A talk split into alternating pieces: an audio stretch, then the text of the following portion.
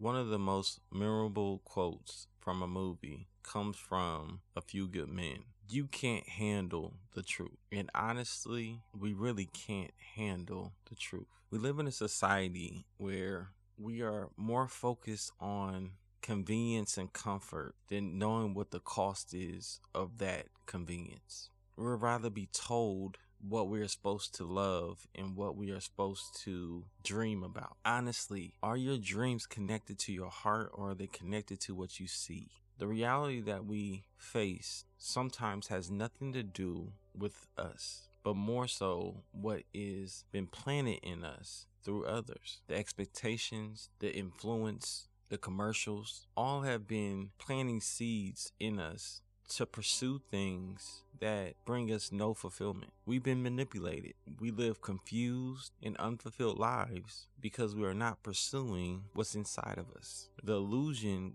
stays on repeat in our life, and we get so used to following the illusion that the illusion becomes our reality in our life. We go through cycles just on different levels, constantly looking for love and approval, acceptance, constantly looking to find validation in who we are. And regardless of the deep yearning that comes from within, we still pursue things knowing that it will not fulfill us, because we'll rather be safe than sorry. We'll rather live a life free from risk than feel like our life is vulnerable. But life truly isn't risky. It just seems that way because life pushes us out of our comfort zone. Where you are comfortable is where you die, meaning you're not willing to pursue anything outside of that comfort zone, so you stop growing. When you stop growing, you die. You stop maturing. And it's not physical death,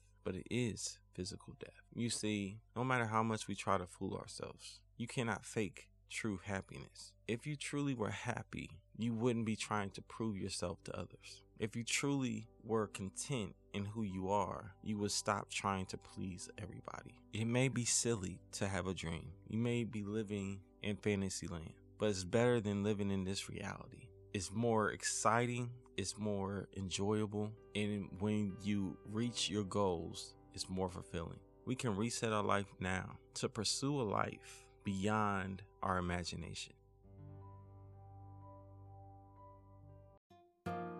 Are you enjoying the Reset Your Life Now podcast?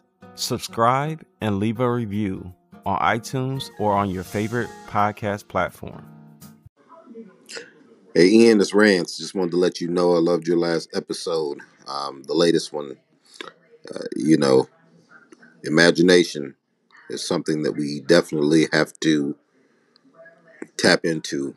Mike Todd has been preaching that message about imagination with his Crazy Faith series. And so I appreciate you touching on that. All right. Be blessed, brother.